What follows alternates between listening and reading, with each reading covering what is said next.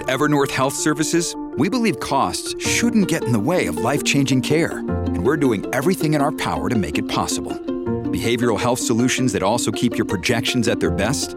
It's possible. Pharmacy benefits that benefit your bottom line? It's possible. Complex specialty care that cares about your ROI? It's possible. Because we're already doing it. All while saving businesses billions. That's Wonder made possible. Learn more at evernorth.com/wonder. When you need mealtime inspiration, it's worth shopping Kroger, where you'll find over 30,000 mouthwatering choices that excite your inner foodie. And no matter what tasty choice you make, you'll enjoy our everyday low prices, plus extra ways to save, like digital coupons worth over $600 each week. You can also save up to $1 off per gallon at the pump with fuel points. More savings and more inspiring flavors make shopping Kroger worth it every time. Kroger, fresh for everyone. Fuel restrictions apply.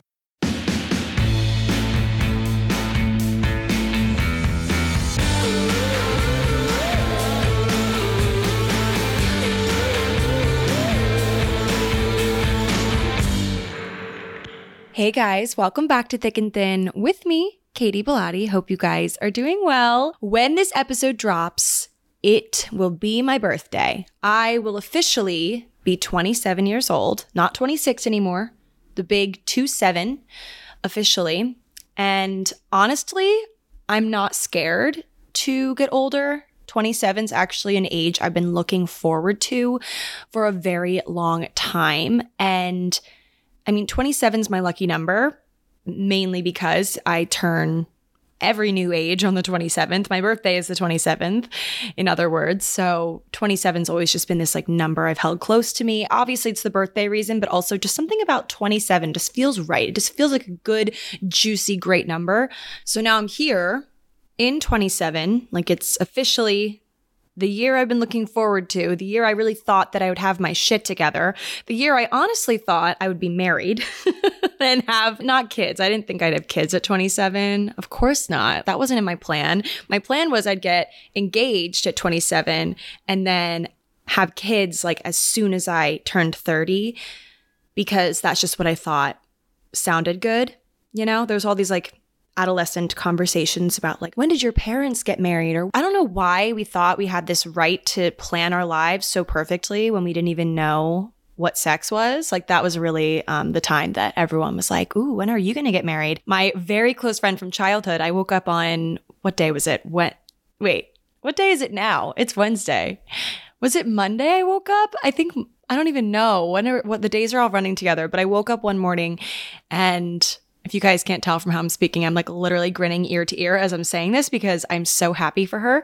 My very close childhood friend. I have like a handful, very small handful of friends from home.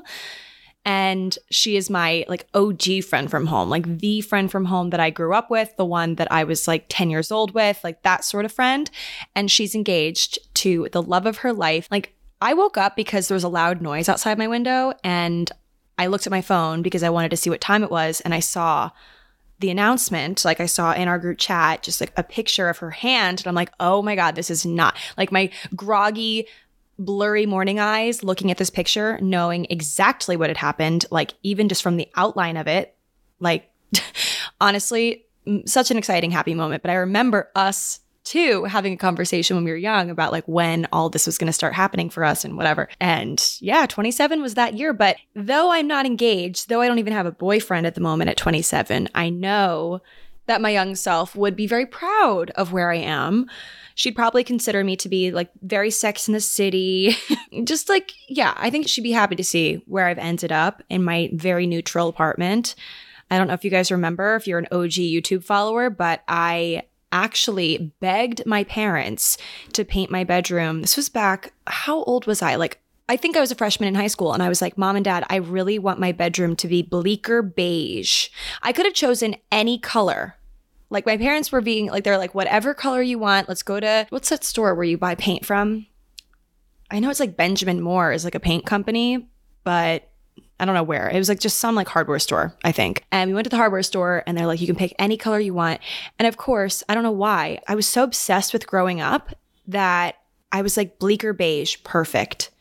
I have no idea why I wanted that. I think probably someone on YouTube, one of the older girls that I looked up to, probably painted her room beige. And I was like, this is perfect. Like, let me just be an old woman at, not an old woman, because I love beige now, but you know what I mean? Like, let me be all grown up freshman year of high school because I was obsessed with growing up. I was obsessed with just wanting to be taken seriously and wanting to get to the next chapter. I was so sick of being a high schooler. I was very sick of being young. And, you know, it's the same thing like the 13 going on 30 mentality. It's that movie where she's like, I just want to be, what is it, flirty, 30, and thriving. That sort of thing. And she says it over and over again. And then, like, poof, she's there and she's like, oh shit, I want to be young again. Like, I hate being old, or like, it's just a lot of pressure and I did things wrong and whatever. I just, I'm really focusing now. Like I didn't do a great job of it when I was growing up, maybe, but I want to do a better job now of just living in my present age, in my present place, time, being, situation, body, all of the above, just like being present. I feel like every year I'm always saying I want to be more present, but it is hard. There's a lot of challenges that come about things that make you not want to be present, make you think of the past, and obsess over it and make yourself feel bad about it, like what you could have done. And then there's another pressure of like looking to the future and seeing other people feels like they're miles ahead of you and you're behind and you need to pick up the slack and get to where you're supposed to be. But who is to say where we're supposed to be right now? You know, like 27 looks different for so many people. Some people already have two kids by now. Some people, you know, don't even have a permanent address or backpacking around Europe or are just like me, just trying to figure out what they want to do with their lives. Like there are so many different versions of what 27 looks like. And I would say we're lucky to live in this era of time where it's okay to have many different versions. You don't have to be that housewife with the perfect hair and the pot roast cooking and having the drinks perfectly ready for when your husband walks in the door and says, honey, I'm home. Like it can look a million different ways now, which I just try to stay positive, look for the silver lining. Anyway, let's get into the episode. And to begin, I just want to go back in time a little bit, just actually two days ago, to Monday, my Monday afternoon. I was walking through Greenwich Village where I used to live. I actually noticed as I was walking through to my usual coffee spot that I love so, so much, one that I actually venture like 15 minutes from my apartment to instead of just going to the ones on my corners because I just love this coffee shop so much. It's called Irving Farm. If you guys know Greenwich Village, I was walking over there and I noticed that my old apartment, I actually used to live right over there for a little while. My studio, like the sun drenched studio I had before I moved to LA, the scaffolding was finally coming down from this building. and it's crazy because I moved into that building and loved it. And then it was almost kind of just this crazy timing of COVID hitting, but also scaffolding going up and blocking the windows entirely. So I knew I had to leave because COVID was scary. I wanted to go home and be with my family, and I didn't know where I wanted to be, hence the LA move. That was like just me kind of spiraling out of control. But also the scaffolding, like I need natural light. That's a huge factor for me when I'm looking at apartments. I'd rather live in a little square box than a large apartment with really bad lighting. Like I need sunlight or I will actually go crazy. And for what I do for work, obviously I need good light to film things, but I noticed they were finally taking this scaffolding down off my building. And I was like, well, I, I call it my building. It's not my building anymore, but I still consider it to be my building. And I was like, wow, it's been like, I think three years now that this scaffolding has been up. It's a massive building, so it obviously took a long time to do the bricks. There's this actually code now in the city where if the bricks on the facade of the building were installed in a certain year, a certain, I think it's like before 19 something, you have to completely redo it. I think it's not even the brick, it's the grout in between the bricks. So you can keep the same brick technically, but you have to redo the grout in between. So it took like three years for this to be done. You're like, Katy, why are you saying this? Well, I'll get to that in a minute, but I noticed this as I was walking on my way to the coffee shop. And I was going to the coffee shop to meet up with an old friend of mine. And I guess friend is kind of a stretch here because we actually just lived on the same cul de sac growing up in Maryland and actually have a nine year age difference. So we've always known each other. Like I've always known her, she's always known me. But the last time I've seen her in real life, she was actually seven years old. So she's now 19 And the last I'd heard was she moved to the city to model and to attend NYU. Like when I was back home, I remember my mom mentioning it and saying, Oh, do you remember this girl?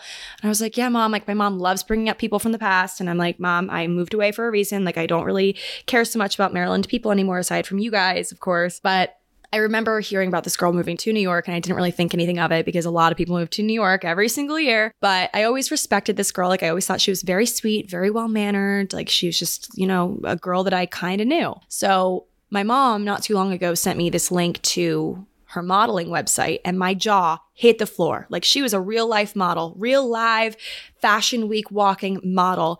Meanwhile, like my last memory of her was when she was seven years old. So she's all grown up now. I felt so old in that moment, but also so proud of her that this neighborhood I used to live in when I was growing up, this very cookie cutter house neighborhood, we both got out. We both made it to the city. We both, you know, are living lives fully just determined by us. And it's kind of cool to see. It was really cool to see. I almost felt like she was like my twin in a way, like my younger twin. So, my much younger old friend, she organized this coffee chat. She actually reached out to me and she needed someone to talk to about just what she was doing in her life because she's 19 years old. She's a model by day, or no, a model almost like on the weekends, but a student at NYU by day. She's a freshman in college and she's living this like Hannah Montana sort of life.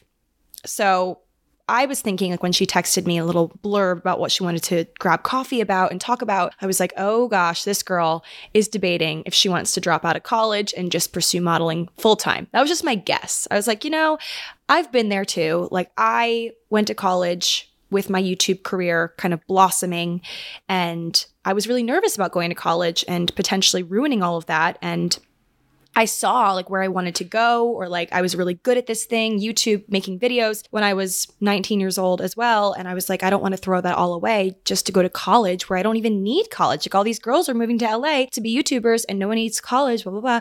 So anyway, this girl seems a lot like me, just even in the initial text. Like she seems like she really wants to just grow the fuck up, get over this time of life. Like, who cares about being 19? Like, I want to be Heidi Klum. Like I want who's another famous model? Bella Hadid. Like, you know, or the greats like Naomi Campbell.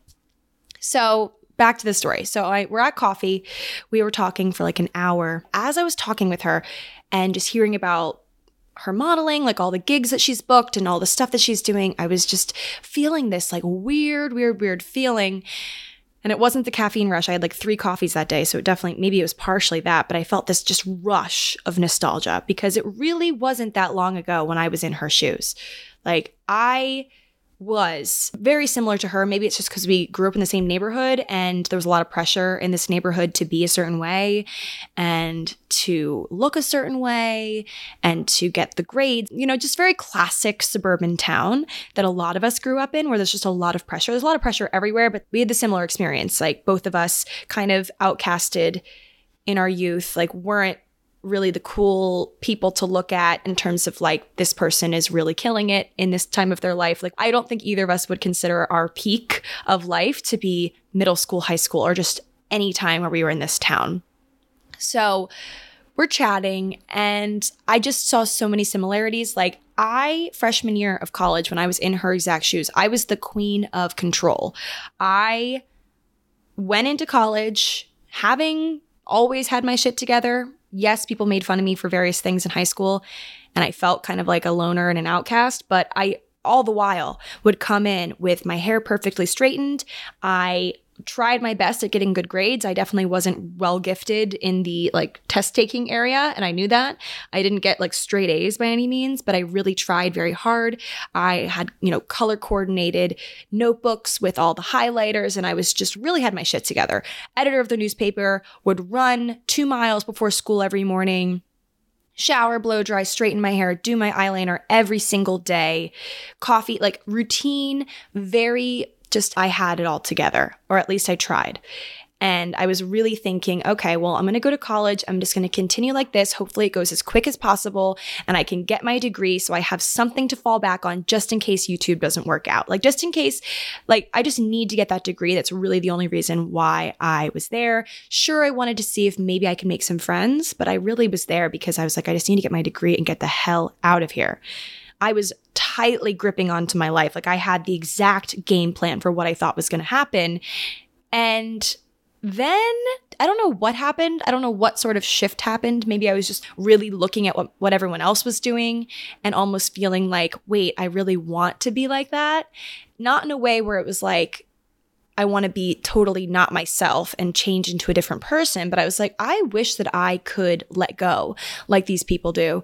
And I wish that I could be a bit more comfortable with the unknown and with kind of just going with the flow and seeing what happens. But I'm just not cool. I'm not chill enough for that. Maybe also not cool enough for that. But I was just not chill. Okay. I was not chill at all. I was the queen of control, of poise, of having my shit together until I wasn't. Like I loosened my grip a little bit very slowly over time. And eventually I kind of woke up one day and I was like, wow, I'm actually living right now. I'm not just you know, doing things because I want people to see me and be like, oh, that girl has her life together. Like that was mainly my motivation, I think. It was like, yes, I felt like if I was doing things by the book, like I was doing, I deserved a pat on the back, maybe. But I also just loved that people referred to me as someone who had their shit together because I didn't really have anything else going for me. Like I didn't feel like I was very funny, or I just personally thought that maybe my thing, like my shtick, my niche was just being organized. like, I don't know. Like, never being hungover. Like I don't know that that sort of thing. And that was in high school. That's how I felt. And so I found myself just slowly loosening the grip. Maybe it's just because I've been holding on so tight for so long. I was just like, well, let me just try something different. Like I'm tired of this. I'm bored. But slowly I just started to let myself live. I started to look at other people and not completely live my life exactly like theirs, but I took some cues from people that I met and I was like, wow, you are actually really great. And look, you actually live. You don't do everything premeditated and aggressively plan your life. You kind of let things go and happen. And that's really inspiring. So I started doing that. I started letting myself live in college. What a concept. I went to parties. I kissed boys. I skipped class a couple times because I was hungover, but I made so many memories. I made so many stories. I made friends, real friends that I still have today. I let myself live and be a little bit messy and I dip my toe into the unpredictability of new friendships and trying new things. And as I was like sitting at coffee with this girl and all of this was washing over me and I was remembering all of this and realizing how I'd changed from that first day freshman year to senior year, like how I was a different person in good ways, very, very good ways, and also, you know, some bad ways. Obviously, you develop habits in college that sometimes you're like, okay, that wasn't so great looking back. But now I've been out of college the same amount of time I was in college. So I've grown even more. Like I'm just getting better every year.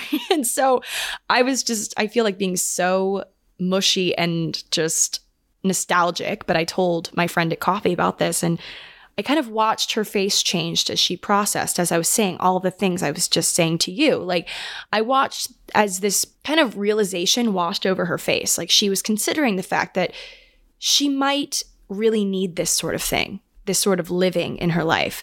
Like, what would happen if maybe she stopped forcing things and trying to, you know, skip forward too many chapters and trying to be so perfect. It's hard. As a model, I can't even imagine. Like she was telling me how her current agency was like telling her she needs to drop weight for fashion week and I was sitting there, "Oh my god. I gave her all the advice I possibly could, told her all of my feelings." But I know when you're in it and people that maybe don't understand are trying to tell you things, like it's hard to hear it, obviously. But all that aside, just kind of where I'm going with this story like this girl, like me as a freshman, just takes her life a little too seriously, maybe, or I just I don't want her to take her life too seriously if she hasn't already. You know, like she's very beyond her years to the point where she's trying to skip 17 chapters ahead and force things to happen. That's exactly how I was. And why? Why are we like this? Well, obviously, we're trying to be efficient. We want to cut out all the busy work. It's like when you're in school and you're like, okay, just give me the, the main project. Like, enough with all the busy work. Let's just get to all the main assignments so I can be done with this class. Like, I hate feeling like I'm wasting time. Don't take this the wrong way. But when I started at L'Oreal, like at my first corporate job, which I always go back to, is something that taught me a lot. There was this phase of onboarding, you know, when you get acquainted with the job, you just first began the job where you have to do all these like virtual training things. Like you have to do all these videos and take these quizzes on workplace conduct and what to do if someone's trying to be fraudulent or like all these things. And I just, oh, I remember hating it so much. I was like, this is just busy work. I know it's company policy and there's all these reasons why they do it, obviously, and you have to do it. But I'm like, this, my time could be used in so many different ways right now. Like I could be doing so much more. I'm definitely one of those people that I have a very hard time sitting back and chilling and letting things happen. I am the queen of control. I need to feel like my efforts are doing the most with the time that I have. Like I have 24 hours in a day. Let me make sure I'm doing the most. So this was definitely something that caused some challenges for me when I was young because I've always been like this. And especially when no one takes you seriously when you're young, they're like, oh, just focus on being a teenager, focus on being 16, like make mistakes, have fun. I was like, no, I'm good. Like that just feels like unnecessary. But really, truly, college for me was the time where I actually got to let go. And at the time, maybe sometimes I'd wake up and I'm like, I was stupid last night. That was a bad decision. Or I would find myself in like friend drama and stuff where I'm like, I literally hate this so much, but it was so good for my character development and my growth. I can't imagine if like I'd not gone through that. Like I think it would affect me in my 20s now and in my 30s. Like like you have to mess up sometime.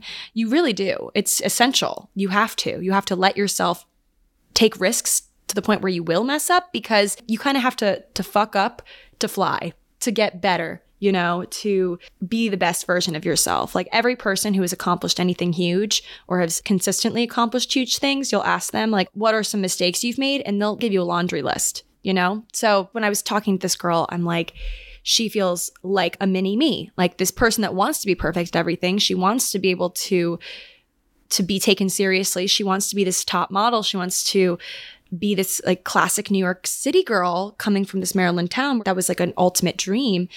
And I was just telling her, I'm like, I hate to be the one to say this because I feel like someone has said this to me and I hated them for saying it, but just focus on being 19. Focus on making friends, on co- making connections because those connections could actually, yes, it's like it's good for your character development and your growth, and you need people to get you through hard times sometimes. Like you do need people to lean on. Humans crave connection, it's in our hardwiring, like we are that way. But also, you've heard the stories of people that were friends in college that ended up starting multi million, billion dollar companies and they met at a frat party or you know like a lot of people that have helped me in my life as a freelancer as an influencer a lot of these people are people that I've partied with or that I met on campus or that I met through someone that I know from college. Networking is huge. It's something that you shouldn't gloss over just because you're so ready to be done and to be on into like the big leagues. And don't gloss over the people that you meet when you're having fun. That could be your ticket you know? Anyway, so I want to tell you a few things that I told this friend of mine in by ways of advice, I guess, things that I wish I'd known or things that I just know to be true about letting go and about perfectionism and about all those things. And the first thing that we talked about was like, there's really no way to know upfront if it's a wise investment. Like letting go, letting life in and the fun and the mistakes and the learning, letting it all unfold as it will. There's no way of knowing if that's the smart thing to do. Like, I'll never know if I'd moved to LA and didn't go to college. Like, would I be happier? I don't know. But that's the thing. Like, you can't obsess over it. You just do, you make one decision, you go down one road when you get to the fork, and you shouldn't obsess because there's absolutely nothing you could do to change it. But when you come up to the fork, yeah, that's like a major moment where you're like, oh, shoot, like, should I go this way? Should I go that way? So there's no way to know, but you can and always should trust your instincts and just think about what you really need. Like, what kind of going back to last week's conversation of needs versus wants, like to know you're in a good relationship, it's because you guys agree on needs and you don't have to agree on wants. But when it comes to you, like, what is the greater need deeply? Like, what is something that you maybe don't even know you need, but something that you're just being drawn towards? And you're realizing like if you don't do this thing, like you'll never get it or it'll expire. Like, sure, I can go to college later in life and that's fine, but I'll only be like 19 years old and going to college and this young and hot and carefree once, really. Like, this is my shot. So I'll either take it and like experience life maybe and get out of Maryland and try a new place. Like I went to North Carolina for college, see some other place. Like I knew that even if I didn't excel in my career at this given moment, I knew something good would come of it. Even just a change of scenery, even just something I can maybe talk about in a YouTube video, you know? Like I saw it as an opportunity. I didn't really know what kind of opportunity, but I just like I weighed the risks, I weighed how important it was that I do this now. Like the timing just made sense. And though I wasn't entirely like confident in my decision, even driving to college, my parents were dropping me off. I was like, this is a huge mistake I'm making, isn't it? All internally, I would never let my parents know that. I was like, I feel like unsure about this, but it's the same way that I feel when I'm going on a date and I'm in the Uber and I'm coming to the date. I'm like, oh shit, like I've already seen this guy multiple times. This is like the third date now, but is it too late to just turn around and go home because I feel uncomfortable? Like doing anything uncomfortable, you're going to feel uh, like a little bit of doubt or a lot of bit of doubt, but it's all about just, I don't know, choosing something that you feel like if it's going to make you uncomfortable, it's going to be a good uncomfortable. It's going to be something that's going to teach you, right? Like I know going on this date, if I get there and I hate my life, it's a good story. It's something that made me better for future dates. Like the more you do it, the more comfortable you'll feel. It's actually true. Like even after maybe 4 years, I still feel a little bit uneasy, but I definitely don't feel as like verge of throwing up uneasy as I did 4 years ago when I really started in the New York dating scene. So anyway, so I told her all of this and we had a really good chat. I'm going to keep checking in on her because, like, she literally is going to school down the street from me. So I'm going to keep tabs because she is like a mini me. And I just feel like every sign is pointing towards like this girl is who I was. It's crazy.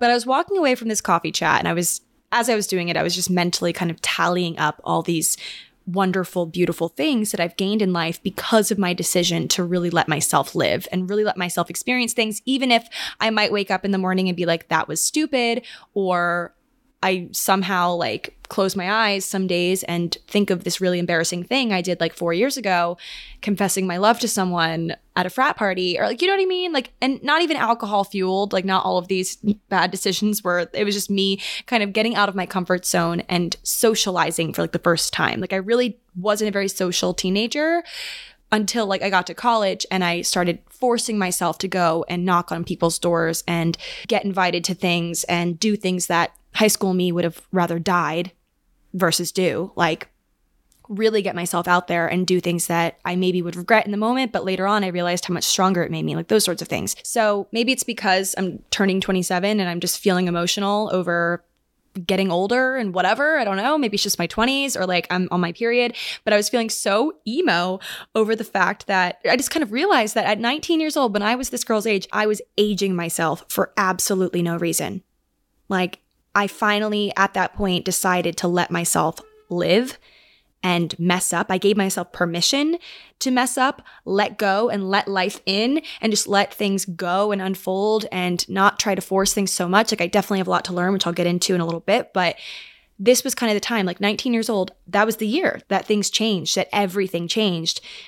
I traded my business casual collared shirts under sweaters for a tube top and a sorority pin, metaphorically and literally. And because of that, I learned honestly like a dozen textbooks worth of knowledge, not just about random school subjects and communications and such, but mostly about people. Like in college at 19 years old, I began learning about people. I studied people, my friends, those I didn't even know. It's just you were exposed to so many lives and you had a little bit of free time to be able to really get to know and look this sounds so creepy, guys. It sounds so creepy, but I actually, for the first time, really cared about other people or cared enough to like study them. And because of that, I became a better, stronger one myself. Like my confidence and way of marketing myself. It's been a massive reason for my success online and how I'm able to live this New York City life that I live, feeling pretty confident most of the time. And if you really look at me, like really look not so much at my physical exterior, but like really look at me. If you look at yourself, even and like who you are, how you are, what you find funny, what you find interesting, how you describe things, how you meet someone, how you make them feel loved. Like a lot of these things are borrowed ways of being and ways of doing. Like it's things that you've witnessed other people do. Like you met someone and they act a certain way towards you and you realized, oh wow, that like I feel really loved I feel really welcome. I feel really warm because of this. So maybe I should start acting more like that. Like it's maybe not copying per se. You're not copying someone's entire way of being, but it's a combination of every single person you've ever met in your life. And prior to college, I really didn't care about other people in that way. I didn't care to take any notes. I didn't care because I didn't feel respected by many people in my high school. I didn't feel like anyone was worth being like, you know, because I was bullied, you know, by a lot of these people. Why would I want to be like them? This morning in my book club group chat, which is like 35 people in this group chat, we have this book club. We meet every month. We read The Perfect Marriage. We're meeting in like two weeks to talk about it. And it's all these girls, like I would say majority of them, like like 90% of them I didn't know when I started joining the book club or I the first meeting I went to was like a year ago and I didn't know anyone besides the girl who started it and this one other girl friend of mine like I just knew two people probably in the whole thing. And now like we were talking about something in the chat just unrelated like something related t- to the book but like about this weekend, the weather, I don't even know. And someone was like, Katy, like, happy almost birthday. And I'm like, I was shocked to see it because like it made my heart swell. I'm like, wow. And everyone started liking the message and everyone's coming to my birthday party. I don't know why, but like every time something like this happens, like someone is just kind to me out of nowhere in a group sort of setting, even like in a group chat, I'm like, whoa, this is shocking. This is shocking. Like I just, I appreciate it so much. I don't want people to pity me or whatever, but I finally feel like for the first time in my life, like this past few years, I'm finally the person that I always knew that I could be if I'd trusted people a little bit more, if I'd let love in, if I'd let myself live and experience and not be such a perfectionist. And I finally feel like I am loved. And maybe it's not in the way that I thought. Like, you know, I don't have a boyfriend or a fiance or whatever. And I've always had love for my family. And that's something I'm so blessed to be able to say. But when it comes to friendships, I've always had a hard time. I've had a hard time knowing who to trust, like really, really hard time. And now I can confidently say that I feel comfortable. I do. And I think a lot of it is because of college, because I finally understand people a little bit more. I know that people are multi layered, they're like onions, and it's not like everyone is just born mean and cruel. I now understand more, and I think college is a huge reason for that. And if I didn't go out and experience people in their most vulnerable states, at parties and you know brand new friends like people i just met like when you meet someone for the first time there are so many clues that like you can really start to crack and figure out who they are just after like a few times seeing them and meeting them and you can crack into their interiors and figure out who they are and why they are the way they are and people will confess things to you and it all of this wrapped in like I'm just fascinated by people these days and like just getting to know different ones. and it's like I'm studying other people. Like every time I meet someone, I'm studying them because I am. That's probably why it seems like that because I am. But all of this is just making me better at what I do and better at being a good one, you know? My best opportunities in my career, in my life, have arisen mostly because I knew someone who knew someone who knew someone who knew someone who thought that I'd be a good fit for the project. Like knowing people was important. And now with social media, it's possible to know more people than ever before, which is a great thing sometimes and an overwhelming thing other times.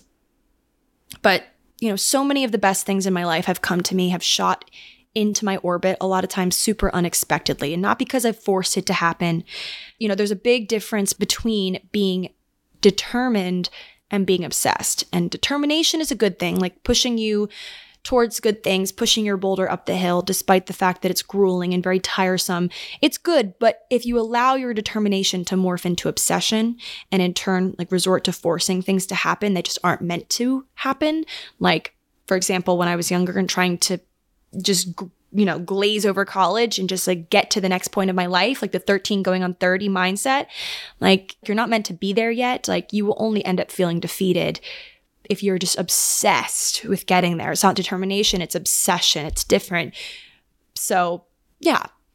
I want to talk about something that i learned about that actually goes hand in hand with this and it's called do nothing farming if you've heard of this, great, fabulous. We're going to talk more about it. But if you haven't, you're like, what the heck, farming?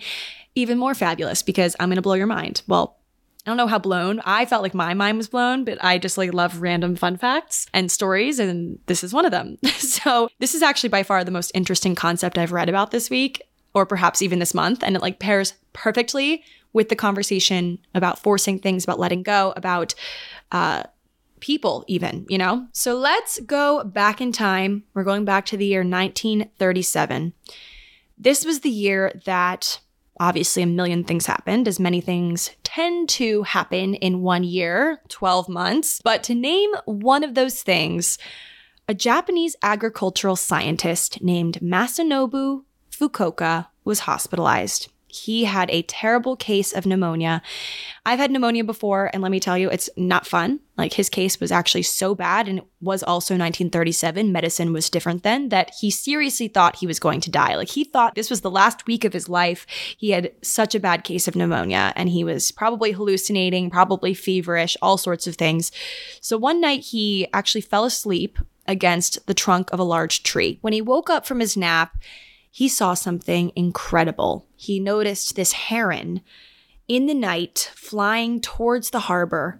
And just the sight of this, and perhaps a high fever, it all sparked a major epiphany. A source that I found said this of Masanobu's pneumonia born epiphany. It was an experience that caused him to start thinking about larger issues of life and death. He saw that nature was completely interconnected, that it was operating perfectly. It was just ideal. In other words, humans were taking this perfect, harmonious thing, like just the way of nature and all of its systems working together, and fucking it up. Like humans tack on values like good and bad, good insects versus bad insects that are called pests, like good things, bad things, good methods for doing things, bad methods for doing things, all these things. Like we've made good and evil. Like we've decided this is good, this is evil, this is, you know, creating this kind of black and white discrimination, which does not exist in the world of nature, only in the world of human. Masanobu realized how pointless it was to try to understand and control one's environment. Rather than always attempting to solve problems through actions, like, okay, what can I do to fix things? What steps can I take? What do I have to do? Masanobu began to adopt a more subtractive approach. So, calmly stepping back from a problem or from just something you're doing instead of anxiously leaping forward, per se. So, instead of action, he would actually experiment with inaction, with doing less. It's kind of like that quote that I've heard that's in ancient texts. I don't remember which one specifically. Like, the world is won by those who let it go. But the more you try and try, the world is beyond the winning. Masanobu reacted similarly to anyone else who's had a major epiphany. He wanted to share it with everyone. He wanted everyone to see and come to his realization. He tried to explain it. He tried to explain what he'd seen in his feverish epiphany moment of seeing this heron take off across the river and thought that his coworkers and even, you know, people on the streets would get it, but they didn't get it. Why would they want to do less? Like why would they want to go backwards in terms of their methods for doing things? Why would they want to simplify things and completely neglect all of the headway and the blueprints that their ancestors had made to get things done and to get more things done quicker. Like, why would they want to go back to when things were harder? Like, science and technology was about to bring ease and abundance into their lives, and it's only 1937. So they knew better things were coming. Why would they want to go back in time? So, what Masanobu decided to do to prove his epiphany, to really show people, like, no, this is the way, he would actually end up going back to his farm and would make things pretty visual. Like, he tried to apply this newfound understanding to his farm, to agriculture. So instead of controlling the land by flooding it and forcing crops to grow during a certain season, because that's what people had learned to do, Masanobu developed a special technique that worked with the land's natural biodiversity, the life cycles, the ecosystem, worked with it, not against it. He wouldn't force anything, he would just let it be people probably thought that Masanobu was bonkers for this. Like their ancestors had spent years and years coming up with a way of doing things agriculturally, like how to properly run a farm. And Masanobu was like, nah, let's go back to like the Stone Ages. Let's go back in time and pretty much erase all of that hard work and all the procedure. He called his concept do nothing farming. Masanobu went on to write a book about his experiment called The One Straw Revolution. And in the book, he said, I was aiming at a pleasant, natural way of farming, which results in making the work easier instead of harder. Do nothing farming doesn't mean that farmers abandon the land entirely. Like they monitor and maintain the crops, but only when absolutely necessary and without over engineering it with pesticides, with weeding, fertilization. Do nothing farming requires farmers to work with the land instead of against it. Put simply, it's about going with the flow. Like they only step in and intervene when absolutely necessary. Like kind of like the opposite of a helicopter parent, like one that lets the child grow and learn and be without suffocating them too much and coddling, like only stepping in when they're about to jump off a cliff or something, you know? That's a little bit exaggerated, but you know what I mean. So, to note one of Masanobu's farming practices, kind of as an example to give you an idea, he insists that plowing his plot's soil is a destructive intervention into nature. So, although it's been done for centuries, it is, according to him, an example of humanity's meddling in nature and creates more problems than it's worth. So, not only, this is his thinking, it is plowing the soil an unnecessary physical exertion, like it takes a lot of time and a lot of manpower, but it also encourages the growth of weeds. In natural conditions of abundance, plowing is unnecessary as the soil is naturally aerated by the, roots of plants and the movement of worms and other things that call the soil home. Like it's naturally done. You don't need to bring in the plow, according to Masanobu. He just let his soil be. He let it happen. Whatever was going to happen, he let it happen. So Masanobu went on to run a very successful farm, and people began to take him seriously, all while living with this do nothing farming mentality, consciously doing less. So maybe not nothing per se, but far less than was customary. That had been done more recently because, oh, well, like this is, you know, going to produce more, it's going to be better, but it also requires a lot of work. Like he was like, let me just let nature do its thing, let things unfold as they may. And like maybe it'll be better. Like the world is won by those who let it go. This do nothing farming concept, Masanobu, this guy really inspired me reading this story like how he was able to be so successful with this completely different approach of like letting life happen letting nature happen because before we were even here, before we sprung up all these skyscrapers and caused all these problems, like global warming and everything, the world, like the ecosystems just coexist and everything naturally fits together like a puzzle. And we come in and try to completely go against all of this and make our own stuff, make our own rules, make our own ways of doing things. And sometimes it's great, sometimes it's innovative. Like we make things easier for a lot of people. But then other ways, it's like, oh, are we kind of overcomplicating this? Are we doing too much? Like, is this necessary? Could we get the same result by doing a little bit less and just kind of trusting how things are naturally unfolding? I don't know. I just need to be a little bit more like that. I need to be a little bit more do nothing farming approach when it comes to my life because I am kind of a do everything no matter the cost sort of farmer at the moment. Like that is how I am. Like I do everything farmer. Like though I'm better than I used to be, a little bit less uptight and more comfortable with the uncomfortable and with change and making friends and doing things. Like I'm still struggling. I still struggle. I still deal with the desire to force the hand of whoever's writing my story. The writer of my life, like, yes, maybe it's me, maybe it's someone else, like, I don't know, like, whoever, whatever the driving force of the things that happen in my life, I'm like, ooh, maybe I can, like, figure out how to make this happen instead. Or like I really try to force and finagle things and skip ahead. And I need to be more comfortable with letting things happen, going with the flow. Like obviously standing up for myself and standing up for what I believe in and making changes when I really feel passionately. But it's stuff that I need to just relax. Like I, I really don't know the last time I took a deep breath and really sat with it and didn't think about work or about a relationship that I want or something like that, you know? I know what I want for my life and I try so desperately to get it, but it's so much so that it's far past the threshold of just, like I said earlier, being determined and it's treading into the category of being obsessive. Like I'm so hyper fixated on obtaining certain things that I feel like are lacking in my life that I truly am so hard on myself. I don't take care of myself sometimes, and I'm allowing myself to do things that just do not bring me joy, that are so out of character, and that make me feel used and horrible about myself. And it's all because I'm like, let me do it all. Let me get it all. I need it right now. I need it now.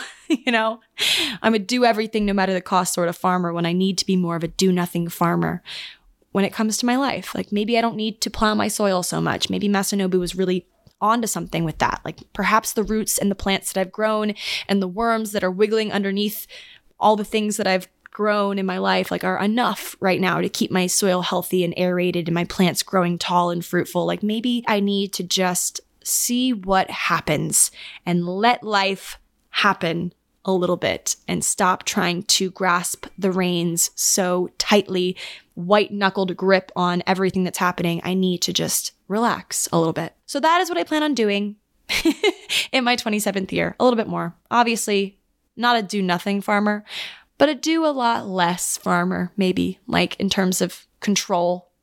Definitely in, in the realm of control and how I cultivate my crops. You know? Capiche? Makes sense? Anyway, guys, thank you guys for listening to this episode of Thick and Thin. I'm going to come back next week with another episode on Thursday as per usual. And I will talk to you guys then when I'm officially 27. Oh my God. Huge, crazy, wild. Love you guys. Thank you for listening. I'll talk to you later. Bye.